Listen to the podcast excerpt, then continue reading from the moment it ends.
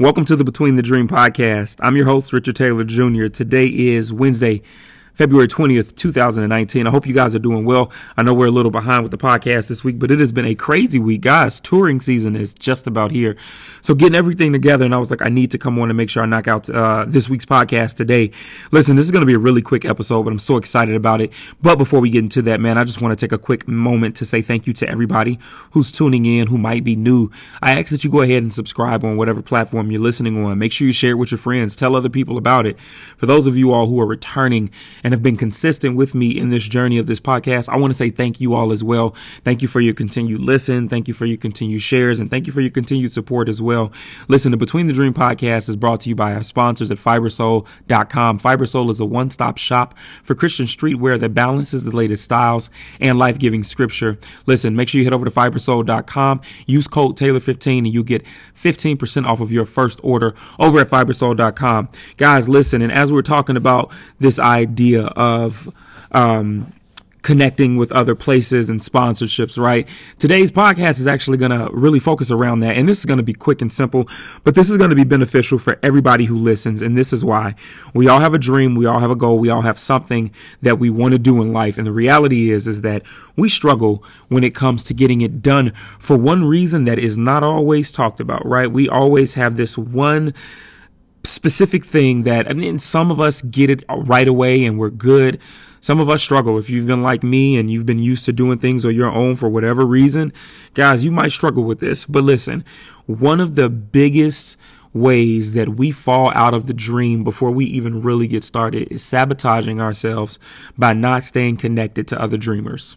Simple, very simple, guys. Look, this might not even be a 10 minute podcast, but I am going to just dive into this real quick and in, in hopes to help you. I'm going to give you three questions at the end to ponder on, to ask yourself, consider, and see what you need to change or what you would need to do in order to move forward, right?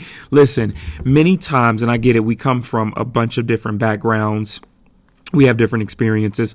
I know for me personally, one of the reasons why I was not so in tune with connecting with other dreamers was because of the fact that I'm like, you know what, it's hard to know who to trust.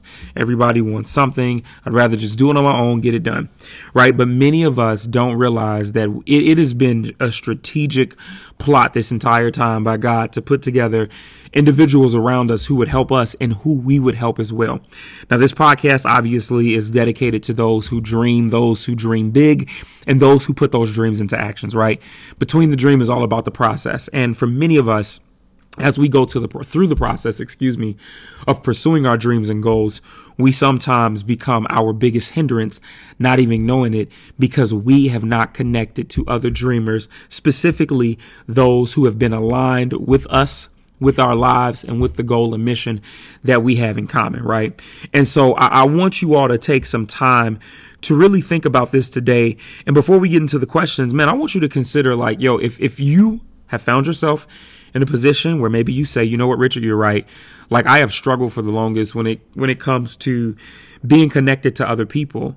And maybe you've fallen into that trap of thinking that you can get all of it done by yourself. Maybe you have fallen into that space of thinking like, oh, this is me and me alone. I'm a one man party. I'm self made. Listen, that's, that's, that's cute. But at the end of the day, when it comes to you reaching the full potential of whatever your dream or your goal is, the reality is, is that you cannot do this alone to the level that you need to be at. And this is where I want to dive into today. Guys, have you been sabotaging yourself by trying to hold down the fort for every facet of your dream, for every facet of your vision, for every facet of whatever it is purpose wise that you've been placed here to do? Have you found yourself in a, a position to where now you don't allow anybody or anything else too close or too far into a space. Like you might work with some people to get certain things done, but when it comes to actually building a team, a dream team, right? When it comes to building a team, have you clamped down and put the reins around yourself and yourself alone, saying that only you can do this? If so, guess what? There's no judgment. I want to be able to help you all with this though, because I truly do believe that in order for you to get to where you need to be, you've got to be connected. And so how do we connect, right? There are a few ways that we connect, and I want to dive into that in a second. But first, I want to get into the who. Right. Three questions that you need to ask yourself. The first is who is your dream connected to? What individuals maybe that have already kind of shown their face from a standpoint of support or a resource for you that you haven't necessarily utilized and taken advantage of. And when I say take advantage of, I don't mean taking advantage of them, but I'm saying taking advantage of the offer that they've given you. Maybe it's somebody in the space already who has told you like, Hey, I'm here if you need anything. And you maybe don't believe it. And so you haven't really pursued it, right? Who is your dream connected to? What, what person with what skill? And guys, here it is too. I want to take this a little deeper because it's not just going to be the individuals that your dream is connected to as it pertains to somebody who can do something for you. But who is your dream connected to when it comes to you doing something for somebody else who might not be able to do anything for you? Something that we must consider. And the reason why is because sometimes in the process of pursuing the goal or the dream, one of the things that we will come to find is that it is our job to sow into other people as well. And our blessing doesn't necessarily come from sowing into them. It comes from us being obedient to sow in the first place. Jesus, let that sink in. It literally comes from us being obedient and just sowing, not knowing whether or not what we're going to get next is going to come from that individual, but simply put, can you go ahead and, and do something for someone and they're still meant to be connected to your dream? It's just that what you think you're going to get back from them, you won't. Your job was just to simply be obedient. Can you do that? So who, who is your dream connected to? The second question, whose dream is connected to yours?